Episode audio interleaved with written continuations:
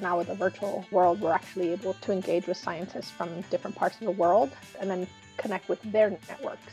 There has become sort of broad recognition that we have a responsibility in higher education to provide our PhD students with a broader set of skills and competencies. That can be another way of getting information that you might not know.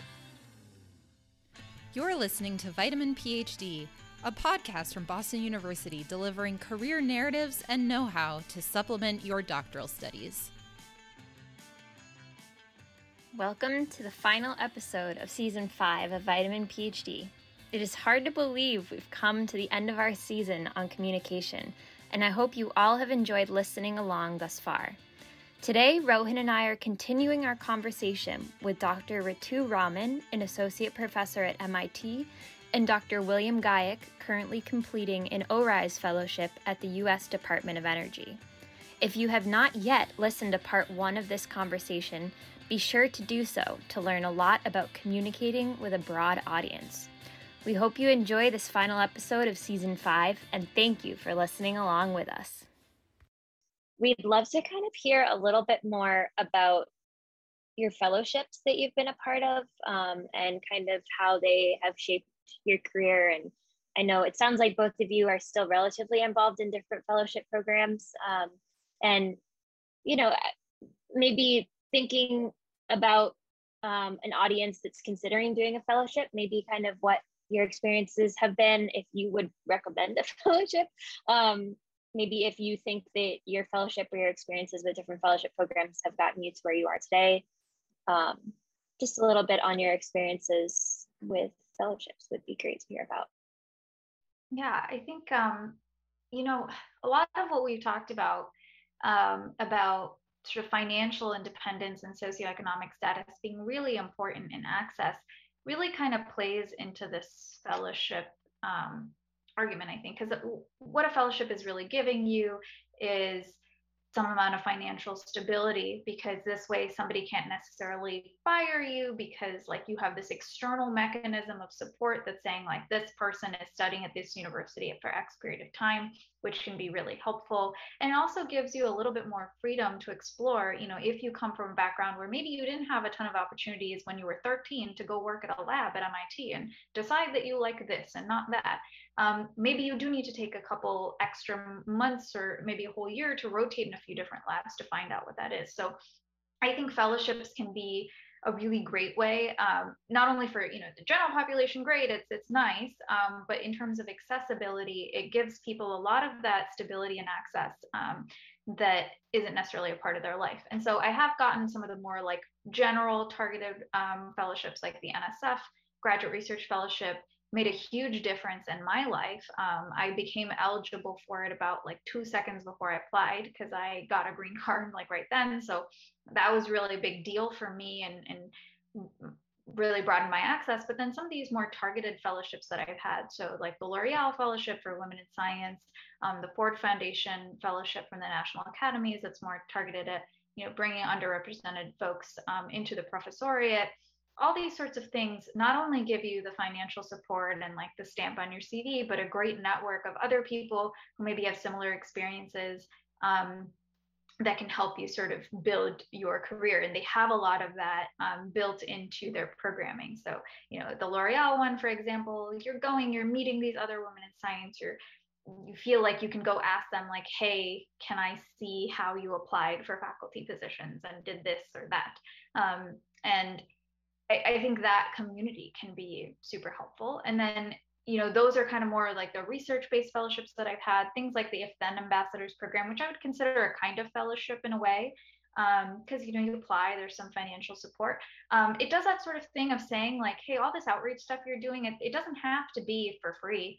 Um, it is labor and what is wrong with being compensated for that time that you're providing value to society? So i love that it, it gives you um, an additional source of support to do that kind of work. And again, you're building community with folks who have similar careers and a similar set of values um, and are navigating them in different ways. So I've had a very positive experience with them. That being said, they are just really hard to get. So you just have to like build a whole spreadsheet of 100 things you're applying to. And if you get a couple, then that's great. And just be grateful for it and don't take it too personally when you don't.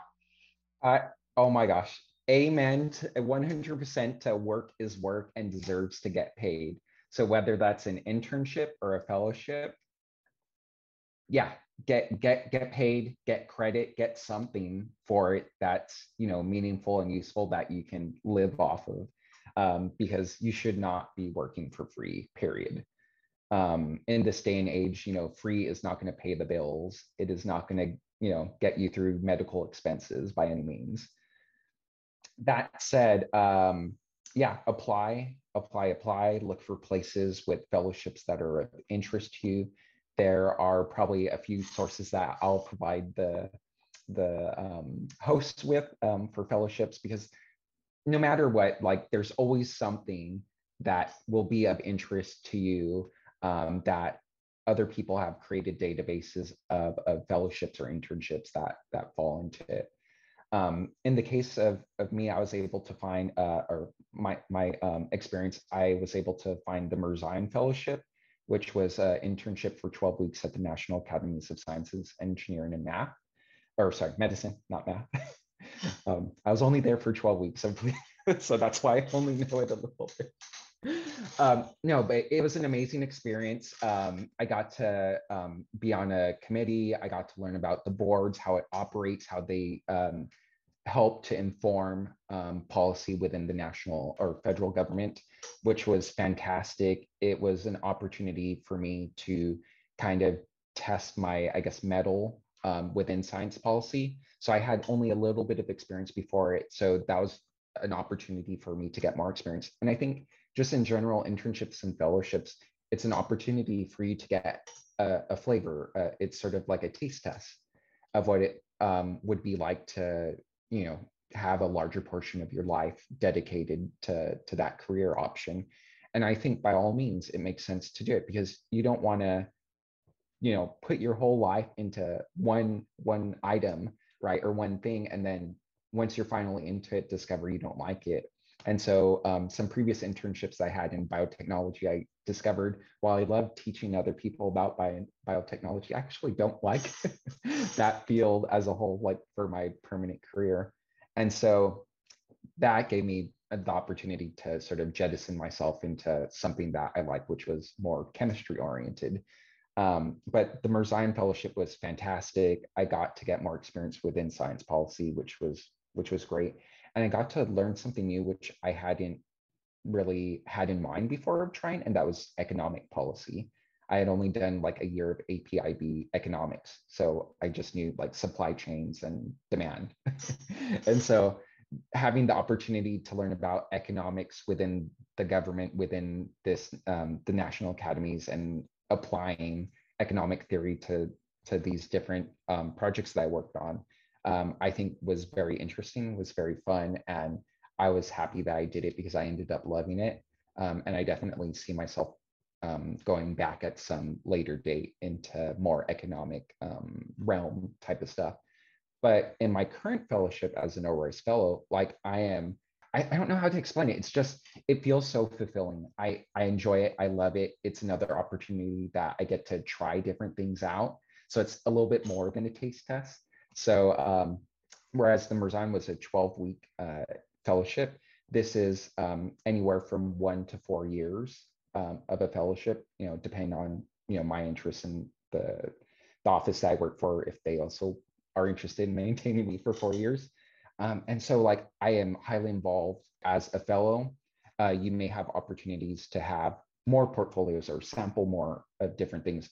So like a Fed might be hired just to do water security, water policy, whereas a fellow can then do water, can do critical materials, can do diversity, equity, inclusion, and education and workforce development. I'm able to network with so many interesting people at different levels in industry and the federal government and academia. And I, I think it's one of the best experiences that I've had because I'm working on research in the sense of help guiding people in their research as to get government funds.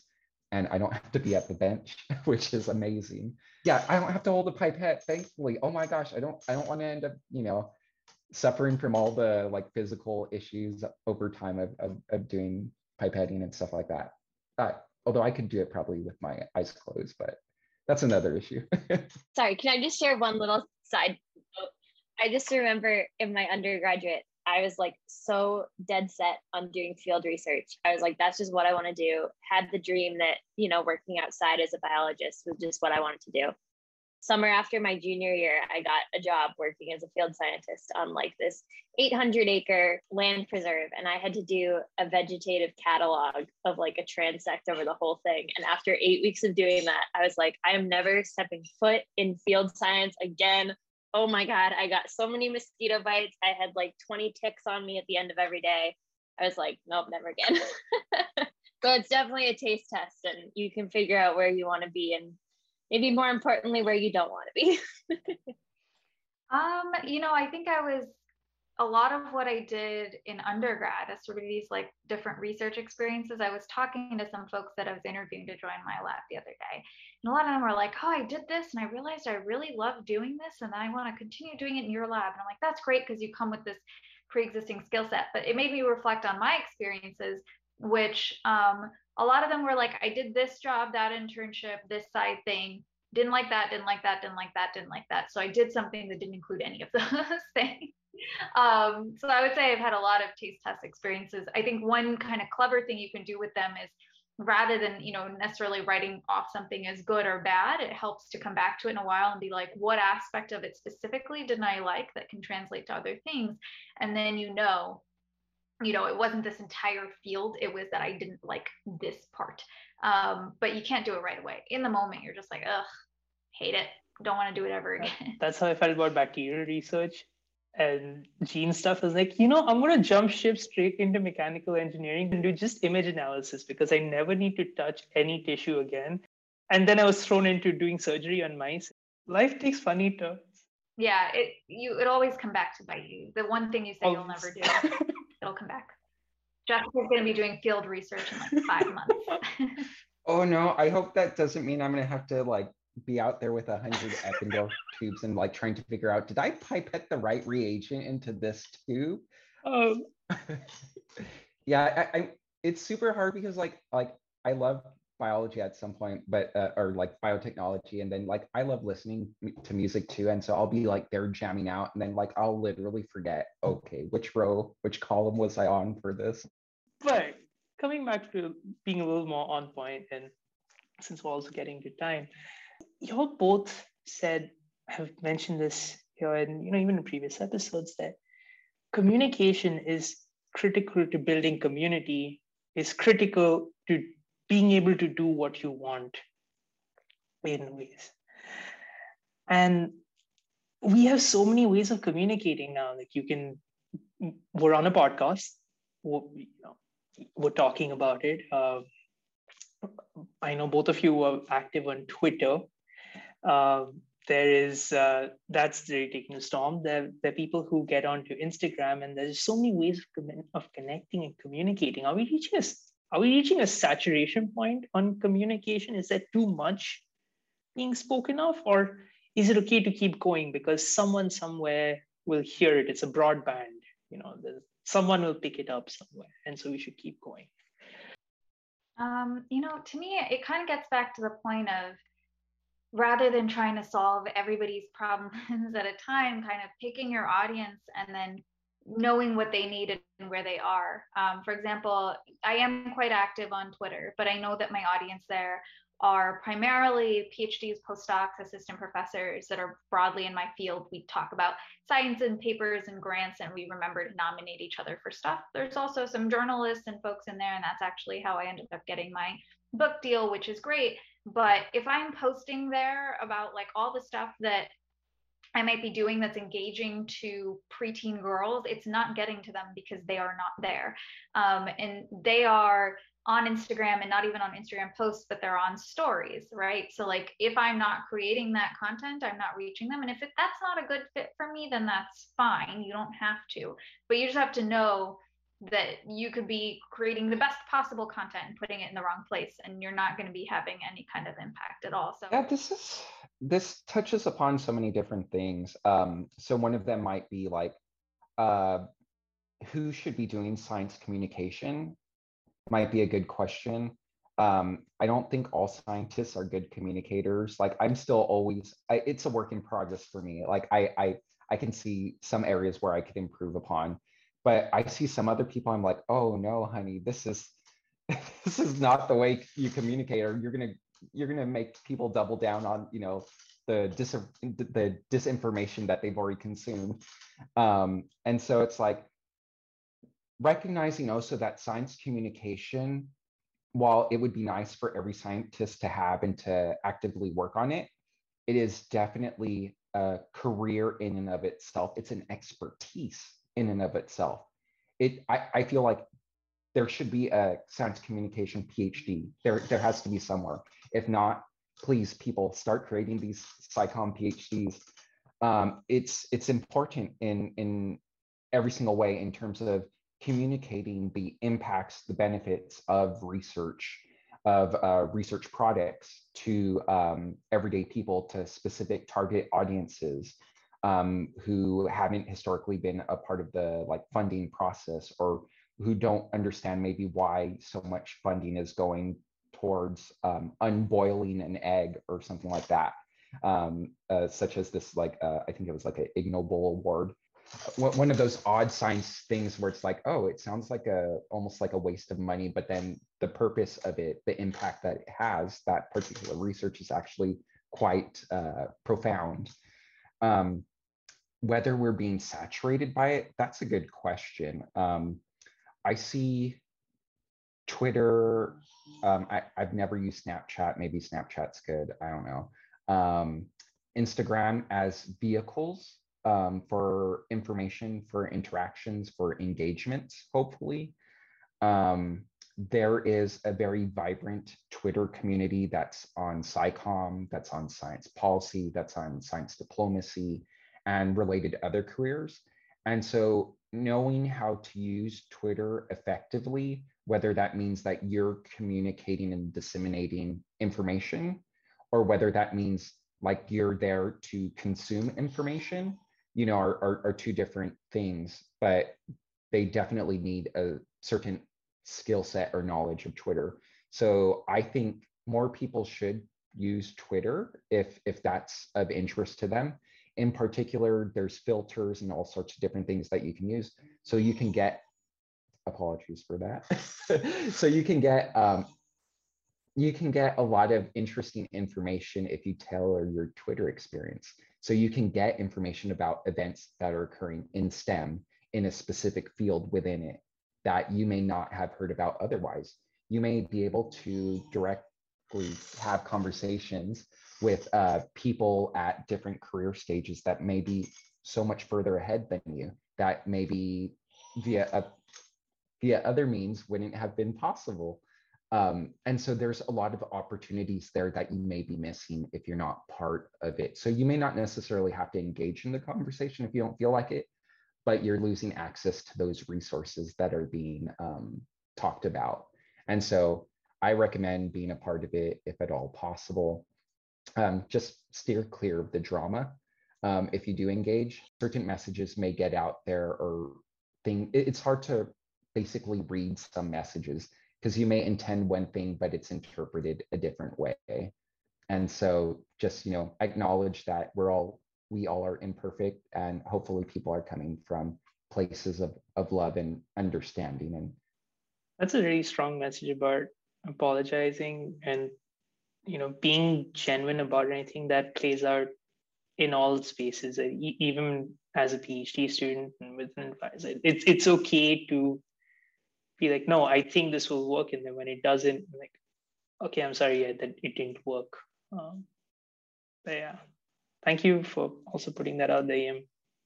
Yeah, I love that you said that. And I think in tandem with that, all of us who are using social media also need to remember that apologizing goes along with forgiving. Um, so, you know, actually listening to people's apologies and in hope if they seem like fairly genuine, or at least they're making an effort not trying to immediately be like, well, I'm never talking to that person again.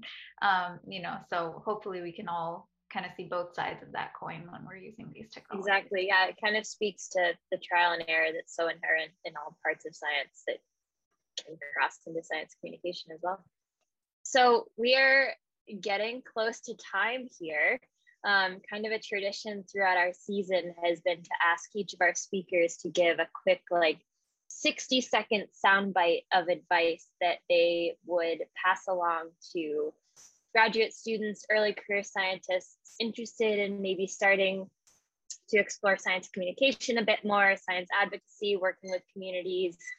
What if you were to, you know, sum up a lot of the things that we've talked about today in just a 60 second lightning talk? What um, words of wisdom would you want to pass along to our audience members?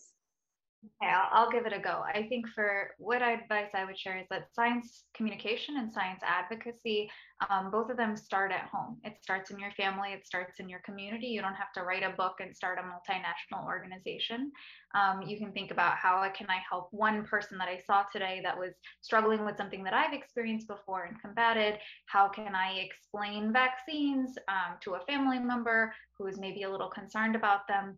all of those things have a tremendous impact and value and often more than some of these bigger flashier things that start on paper. So that's um, the best advice that i can give to people about getting started. Oh this is a lot of pressure. It's almost like a ted talk for for a one minute soundbite. Um but yeah uh yeah i don't have a timer darn. Um i will count it off in my head then while trying simultaneously to to multitask so science communication, science advocacy is amazing. It's the next best thing since sliced bread. Everyone should be doing it in one way, shape, or form. You can start doing science policy and science advocacy with no experience. Try it out. There are many different groups that you can get involved with. Uh, there are many opportunities and different pathways to, to, to tackle, you know, particular issue that you may see present. Um, it, it all starts with uh, an initial effort. It can be as small or as big as you would like it to be. Um, I'd say that there's no wrong way about starting off. Um, and then just be compassionate with yourself, be, be forgiving, be able to learn, and you will be able to get towards, you know, succeeding at science communication. Wow, Perfect timing, my gosh. I, I, wish this was a visual thing as well because that was an epic moment. So I'm just going to describe it for everyone listening. Ritu just held up her phone to the screen with the st- with the stopwatch on as Ian spoke, so that he had a perfect rundown. And he ended. What was it? Fifty. It was fifty nine something. Nailed it all the beads of sweat. Yeah, it was like 59.9 seconds. Perfection. Uh, oh my, we are uh, at time. We have like a minute to spare. Uh, I guess today everyone's just on point. Thank you so much for a great episode, a great final episode. I think this is where Jess and I also wrap up our podcasting careers for now as we go back to uh, the dungeons of the PhD life. Uh, yeah, yeah, yeah. Uh, but if the uh, if there's any plugs that you want to do at this point in time, sure. Um, for those who are interested in, um, you know, oh shoot, for those who are interested in, you know, hearing more about um, what I have to say and are interested in, you know, contacting me for maybe an informational interview, um, I'm on Twitter at, at William Gaieck. So that's W I L L I A M G A I, E as an elephant, C as in cat, K as in kite. Um, for those that are interested in science policy, I recommend checking out the National Science Policy Network. That's scipolnetwork.net or .org. I need to double check. Okay, that's not the best sale. um, and then uh, for those that are interested in um, uh, just in general fellowships within the federal government at all the different agencies, check out Z Intellect. So that Z is in zebra and then intellect.com. And it's a really great resource to be able to find um, fellowships throughout the federal government. Right. Um, and I'm also on all the social media. so on Twitter, I'm at Dr. Ritu Raman and Instagram at ritu.raman. Um, my big plug is that my biggest science communication effort is my book, which is coming out next month. So if you're interested in learning more about how engineers are integrating biology into the machines we build and what are the ethical and environmental implications of doing that, um, you can order it now online at my website or on the MIT Press website, um, rituraman.com. That being said, um, you know who wrote a better book on this is Susan Hockfield, the first female president at MIT. Um, so she wrote a book called The Age of Living Machines that I love and got her to autograph. So if you were going to pick, read only one book on that, read hers, not mine. But if you want to read two, then read hers, then read mine. we'll include that in the show notes. Uh, uh, if you want to know about NSPN and more about science policy, listen to the previous episode because we had Meredith from NSPN who was on there and shared a lot of uh, good information there as well and spoke a lot about science policy. Wow. Hold it. What? Wait up now. Yes, we did it. I like did not expect this to be such a journey signing on. Oh my gosh. I just feel like, first of all, I have such a greater appreciation for the work that goes into making a podcast. Holy smokes. Like, just an amazing learning experience, I think, figuring out how to how to like interview people and develop questions and respond and learn and adapt. I think it's been a crazy time. Takeaways? Like what is what, what something that impacted you through all these conversations? You, I, we we got asked this question when we did our intros. This is kind of our right? outro. Man, I I just feel like through this whole thing, I've been reminded or maybe just encouraged to keep in mind that there are people working in this space, even if I'm not engaging with them day to day. Universally, science communication is something that we're all involved in in some way shape or form and i think learning about how professionals are doing it in different capacities was just really inspiring for me especially you know i'm coming up to the end of my phd vaguely fingers crossed but i'm thinking about next steps and what aspects of research and academia I want to take with me and what I'm missing in research and academia that I think maybe I could find through other avenues. And it's just been really inspiring to hear about people doing science communication successfully and the complexities and the challenges associated with it. How about you? What are you what are you feeling? Many things. Uh, I think all of this coming to an end is wow, this was something that I had maybe dreamt of, but it was it was a it was a wild dream, not nothing that I wanted to actually ever like pursue. Right but oh it would be cool to do this thing kind of thing yeah. when i was like 18 19 and now i'm doing it and thinking about all the episodes you know just in like episode three four when when we were talking so much about speaking up and finding your voice i have i've found this entire exercise this endeavor that the two of us have been on uh being me asking questions that i wouldn't have normally ask someone. Uh, and I may not have met some of these people had it not been for this podcast, or or even reconnected Absolutely. with some of them, uh, for that matter. I think you hit the nail on the head. Like these are questions I want to ask people, but there's never really a time or place for it. This was just nice to have a space to talk about these things. We we are we we have covered. We really have, yeah. And I think just in terms of the science that people do, we've covered a lot as well, not even their career paths, but we've had people who have studied the sociology and the philosophy of science. We've had biomedical engineers, biotech people, we've had biologists, we've had environmental scientists, science policymakers at a bunch of different levels of government, person who started a nonprofit. we've learned so much. We have.